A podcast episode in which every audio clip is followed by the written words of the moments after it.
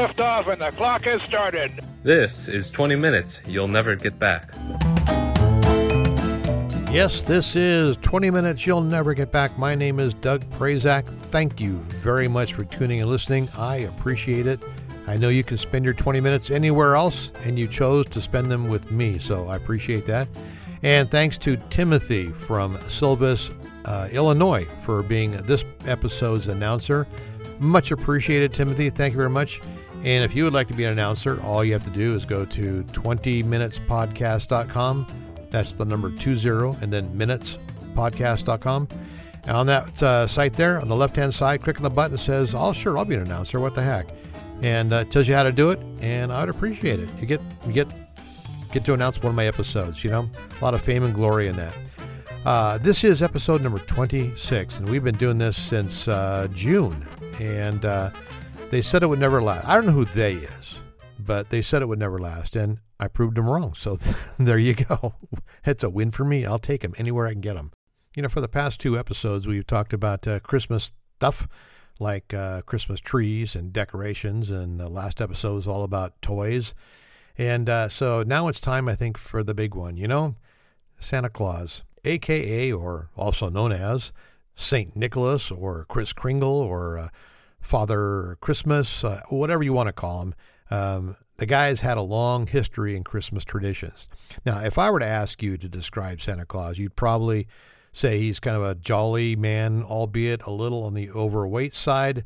Uh, wears a red velvet suit, a big white trim. He's a friend to reindeers, has a sleigh, who brings toys to good girls and boys on Christmas Eve. Is that close enough? Now, the story actually stretches all the way back to the third century when St. Nicholas walked the earth and became the patron saint of children. Now, you can probably see what's coming. Yep. I did my last research for the year, so you don't have to. How about some history of Santa Claus? Now, the legend of Santa Claus can be traced back uh, hundreds of years to a monk named St. Nicholas. Yeah, legitimate guy, St. Nicholas. It's believed that Nicholas was born sometime around 280 AD in Patara, that's uh, near Myra in modern day Turkey. He was very much admired for his humbleness and his kindness, and St. Nicholas became the subject of many legends. It's said that he gave away all of his inherited wealth and traveled the countryside helping the poor and the sick. In fact, one of the best known St. Nicholas stories is about a poor man who had three daughters. The man was so poor that he did not have enough money for a dowry so his daughters could get married. Uh, one night, Nicholas secretly dropped a bag of gold coins down the chimney and into the house, and that was enough money for the oldest daughter to be able to be married. The bag of coins fell into a stocking that had been hung by the fire to dry. This was repeated later with the second daughter. There you go, stockings hung by the fireplace, just saying. Finally, determined to discover the person who had given him the money, the father secretly hid by the fire every evening until he caught Nicholas dropping the bags of gold coins. Nicholas begged the man not to tell anyone what he had done because he did not want to bring attention to himself.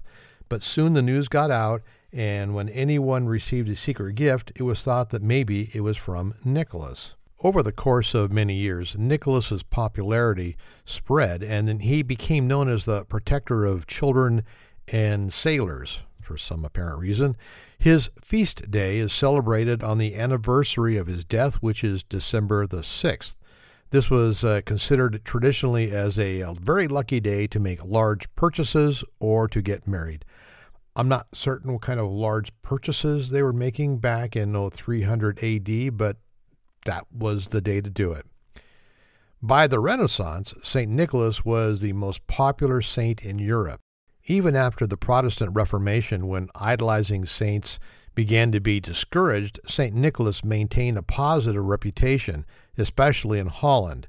In the 16th century in the United Kingdom, particularly in England, he became Father Christmas or Old Man Christmas. In France, he was also known as Père Noël. For my French listeners, I am sorry if I botched that up. Uh, I think it's Père Noël. Sorry, I took Spanish in high school. Now, good old St. Nicholas had some staying power and his legend maintained, so we're going to jump ahead a couple centuries here. And uh, St. Nicholas made his first inroads into American popular culture towards the end of the 18th century.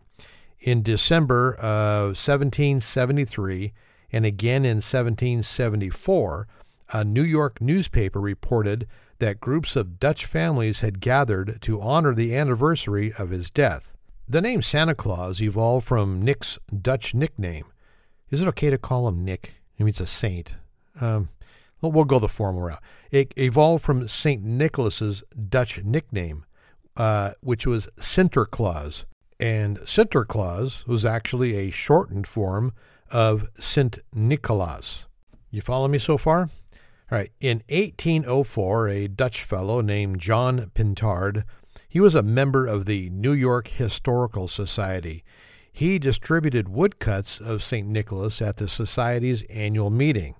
Now, the background of these engravings contains a now familiar Santa images, including the stockings filled with toys and fruit hung over the fireplace. In 1809, Washington Irving helped popularize the Sinterklaas stories when he referred to St. Nicholas as the patron saint of New York in his book, The History of New York. Now, as his prominence grew, Sinterklaas was described as everything from a rascal with a blue three cornered hat, uh, a red waistcoat, and yellow stockings, to a man wearing a broad brim hat and a huge pair of Flemish trunk hose. I put that on my Christmas list. A huge pair of Flemish trunk hose. Good old St. Nick keeps evolving. In 1822, Clement Clarke Moore, you should know that name, but if you don't, uh, he was an Episcopal minister and he wrote a long Christmas poem for his three daughters entitled An Account of a Visit from St. Nicholas, more popularly known as Twas the Night Before Christmas. Now, Moore was initially hesitant to publish his poem due to the uh, frivolous nature of the subject, if you will, but he persevered, he did, he published, and now his poem is largely responsible for our modern image of Santa Claus as a uh, right jolly old elf with, uh, let's just say, a uh, hefty figure. And let's not forget the fact that he has supernatural ability to ascend a chimney with just merely nodding his head although some of Moore's um, descriptions of, of Santa Claus is probably borrowed from other sources, his poem helped popularize the now familiar image of a Santa Claus who flew from house to house on Christmas Eve in a miniature sleigh, led by eight flying reindeer to leave presents for deserving children. The An Account of a Visit from St. Nicholas created a new and immediately popular American icon. In 1881, political cartoonist Thomas Nast drew on Moore's poem to create the first likeness that matches our modern image of Santa Claus. His cartoon, which appeared in Harper's Weekly, depicted Santa as a rotund, cheerful man with a full white beard holding a sack laden with toys for lucky children. It is Nast who gave Santa his bright red suit trimmed with the white fur, a North Pole workshop, elves, and his wife, Mrs. Claus. And speaking of Mrs. Claus, you're probably saying to yourself, hey, Doug, does Mrs. Claus have a first name? Well, no. Not only does she not have a first name, uh, her identity is so tied up in her husband that she's basically only known for elf wrangling and cookie baking and assisting putting all those toys together. Since she first emerged in the mid 19th century, Mrs. Claus has been a secondary character who just sort of lives in the shadow of her famous workaholic husband. So she's just good old Mrs. Claus. Back to Santa. Through the ages, now Sinterklaas has morphed into the jolly old Santa that we, we know in the imagery that's all stuck in our heads. Well, you know, gift giving mostly centered around children, and it's really been an important part of the whole Christmas celebration since the rejuvenation uh, of the holiday back in the early 19th century. Stores began to advertise Christmas shopping in 1820, and by the 1840s, newspapers were creating uh, special sections for holiday advertisements, which often featured images of uh, newly popular Santa Claus. Now, in 1841, thousands of children visited a Philadelphia shop to see a life size Santa Claus model. Well, you kind of guessed it. It was only a matter of time before the stores began to attract children and their parents with the lure of a peek at a real live Santa. Perhaps the most iconic department store Santa is Kris Kringle in the 1947 classic Santa Claus movie Miracle on 34th Street. Yep, Natalie Wood played a little girl who believes in Kris Kringle who was played by Edmund Gwenn, who won an Oscar for that role, by the way. Yes, Natalie Wood believed him. Nobody else did. There's no such thing as Santa Claus. Oh, yes, there is. And then the miracle happened, and well, you know how it ends. Miracle on 34th Street. All right, it's time to take a break. And when we come back, I'm going to talk about some of the Christmas traditions from around the world, since I have a lot of listeners around the world. Don't go away. I'll be right back.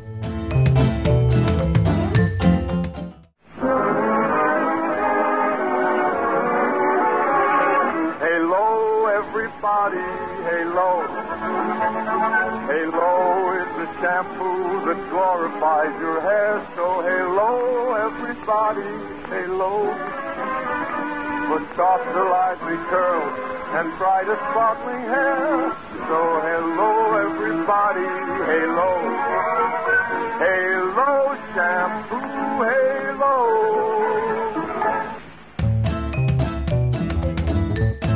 All right, as promised, we're going to talk about some Christmas traditions. You know, in the United States, we have uh, trimming the tree, baking holiday cookies, last minute present shopping on Christmas Eve. Now, that is a sport right there. Let me tell you. Try and find that one object on Christmas Eve. Nothing quite like that. The thrill of the kill. But there are a lot of other traditions around the world, and I'm going to go through some of them for you in no particular order, and certainly not in alphabetical order. But I'm going to start with Sweden because I love this one. The Yule goat has been a Swedish Christmas symbol dating back to the ancient pagan festivals. However, in 1966, the tradition got a whole new life after someone came up with the idea to make a giant straw goat, now referred to as the Gavel goat. According to the official website, the goat is more than 42 feet high, 23 feet wide, and weighs 3.6 tons. Each year, the massive goat is constructed in the same spot. Fans can even watch the live stream from the first Sunday of Advent until after the New Year when it's taken down. Nothing else to do. Live stream that goat uh, under construction. Heading over to the Philippines, every year the city of San Fernando holds the Ligligan Parul, or the Giant Lantern Festival. This features lanterns that symbolize the Star of Bethlehem. Each parol, or lantern, consists of thousands of spinning lights that light up the night sky. Iceland, similar to the 12 days of Christmas in the United States, Iceland celebrates 13 of them. Each night before Christmas, Icelandic children are visited by the 13 Yule lads. After placing their shoes by the window, the little ones will head upstairs to bed. In the morning, they'll either have received candy, if they're good, or they'll be greeted by shoes full of rotten potatoes if they're bad. Oh, Lord. Splitting our attention to two countries that do the same thing Portugal and Brazil. The Brazilian and Portuguese families come together on Christmas Eve to eat dinner as late as 10 p.m. Then, at exactly midnight, they exchange gifts, toast, and wish each other a Merry Christmas. The midnight mass, the Missa do Galo, which is the rooster mass, is a chance to meet up with the neighbors and extended family to wish them well for the holiday season. The service is often followed by fireworks in the town square. Next up is Poland. On Christmas Eve in Poland, many families share opłatek, which is an unleavened religious wafer. Each person breaks off a piece as they wish each other Merry Christmas.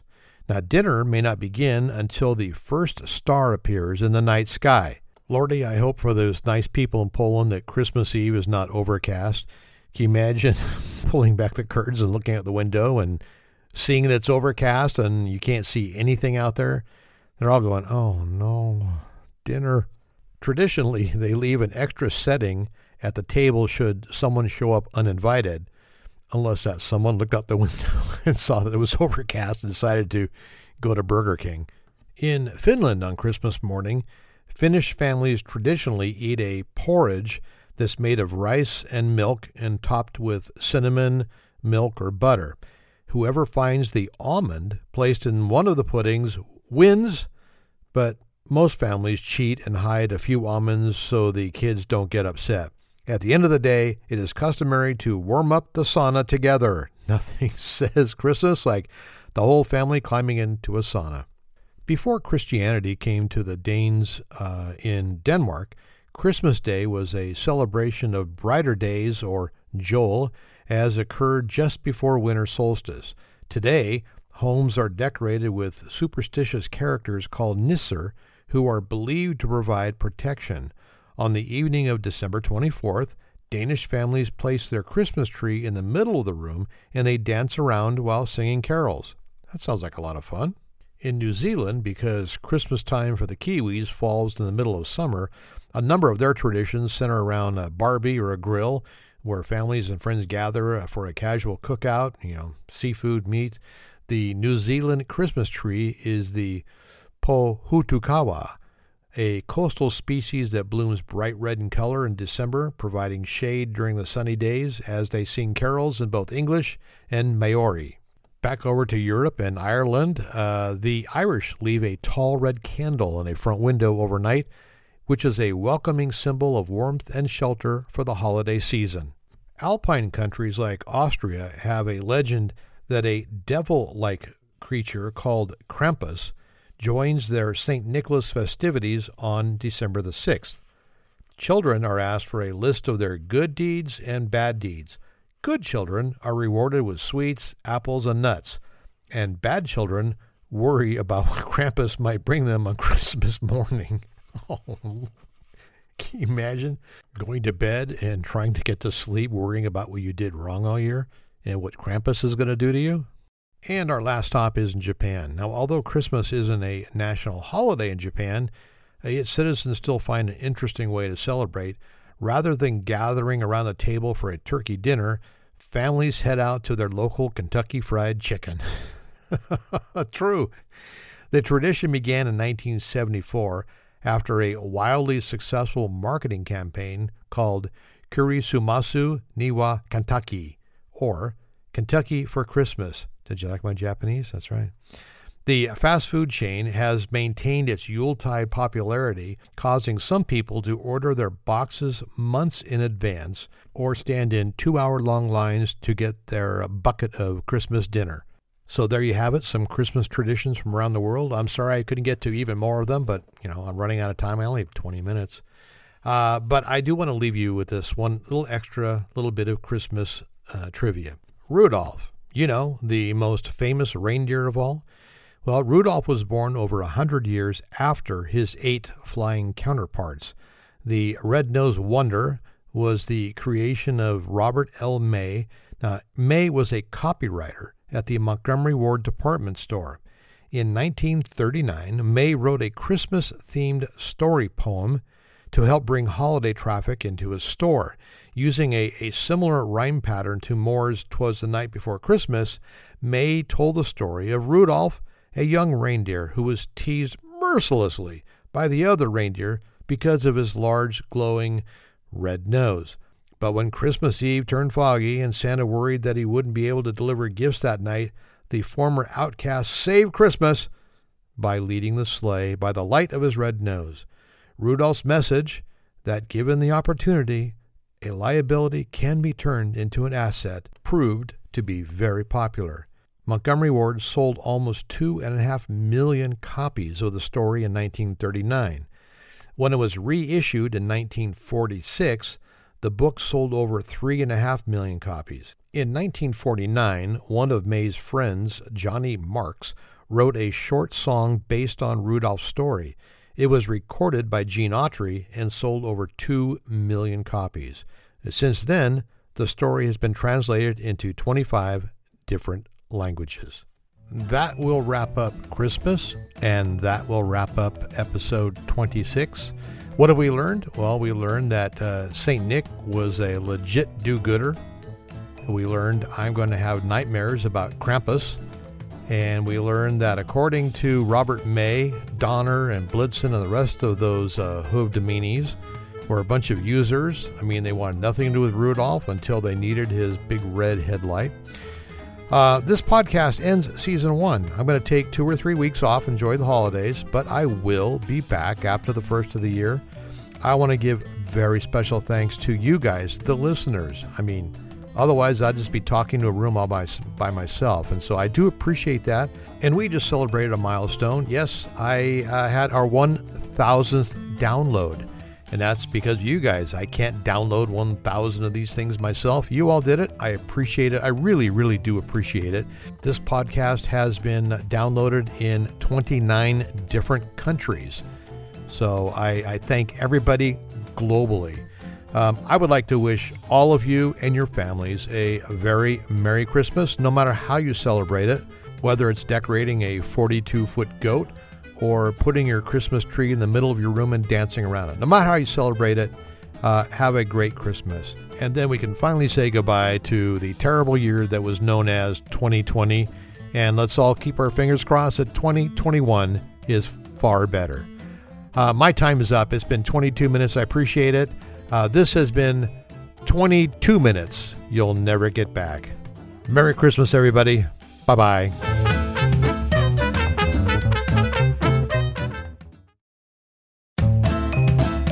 Hi, it's me again, Doug. I want to take up a couple more seconds of your time just to remind you if you want to stay informed of when uh, the next podcast is posted, all you need to do is sign up at uh, on that Instagram machine.